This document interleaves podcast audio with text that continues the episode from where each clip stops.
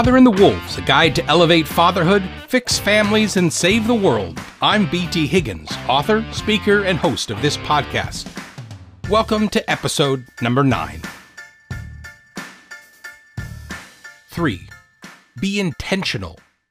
Fatherhood can become a reactionary game, like Tetris. Life drops a situation down, and you have to figure out what to do with it before the next problem appears. You are just trying to keep up with the ever increasing pace. If you have ever played the game, then you know that music. Sometimes life moves so fast that all you can do is react and try to keep up while hearing Korobeiniki in your head. Tetris song originated from Russia. The word means peddler. Life with kids feels random and unpredictable at the moment, but it isn't. Be intentional. With planning and forethought, the game slows down because you have decided what to do in many situations before they happen. In the game, you have to put the shapes together to make complete rows, which clear out of your way as soon as you do. Fatherhood isn't that much different. If you know what you are trying to build, it all slows down. Spend time crafting goals and growth targets for each child the family, and yourself. Fatherhood should be done by design. Get on the same page with your wife on as many decisions as possible. Pre deciding all the basic stuff leaves mental space to wrestle with the unexpected and reserves fuel to avoid exhaustion. 4. Be wise. Wisdom is no easy goal to set for yourself. But the wisdom that comes from heaven is first of all pure, then peace loving, considerate, submissive, full of mercy and good fruit, impartial and sincere. James 3:17. It is something you should spend your life reaching for. It involves knowledge, experience, understanding, common sense, and insight. A wise person acts based on their diverse understanding to solve non intuitive problems. A wise father will forecast the long term effects of today's choices and act in a way that will bring positive outcomes in their child's life. Study the art and craft of parenting. Apply what the Bible says about it. Observe how others raise their kids.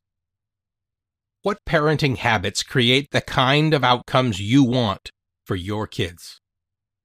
You aren't doing this work in a vacuum. You don't have to have all the answers, but you do need to find them. Search them out. They are the map for your quest. In our times, there are an infinite number of resources that can help you, but they all require one thing to make a difference. You must value knowledge and understanding.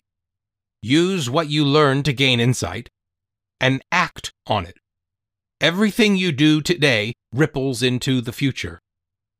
If you are cold and demanding, your kids will have low self esteem, poor social skills, and be prone to mental illness. If you are too permissive, your kids will be impulsive and egocentric. If you are neglectful, your kids will become impulsive and delinquent.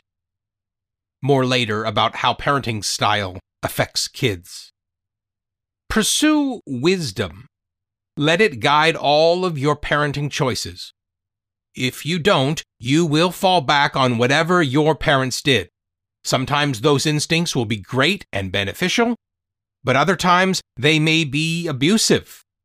A wise parent will work hard to break generational cycles of abuse. Your kid's future depends on you and your grandkids and great grandkids. Take a hard look at yourself every day and gain wisdom. There is nothing more valuable. How much better to get wisdom than gold, to get insight rather than silver. Proverbs 16:16. 5. Be a student of your kids. It is a mistake to treat kids like widgets coming off a factory line. They just aren't the same. They come in so many styles, shapes, and variations that you have to study each one to see what you are dealing with.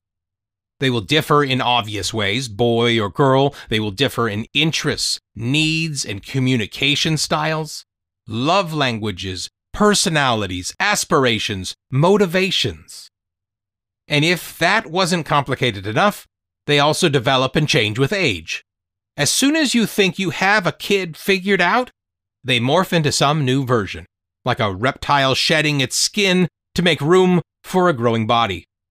It can throw you back on your heels. What just happened to her? You ask your spouse. It's almost like she's still figuring out who she is. That's exactly what's happening, and you need to keep up. These kids are crazy! Or maybe it's me. In the Lego movie, Lord Business cries, Send in the micromanagers!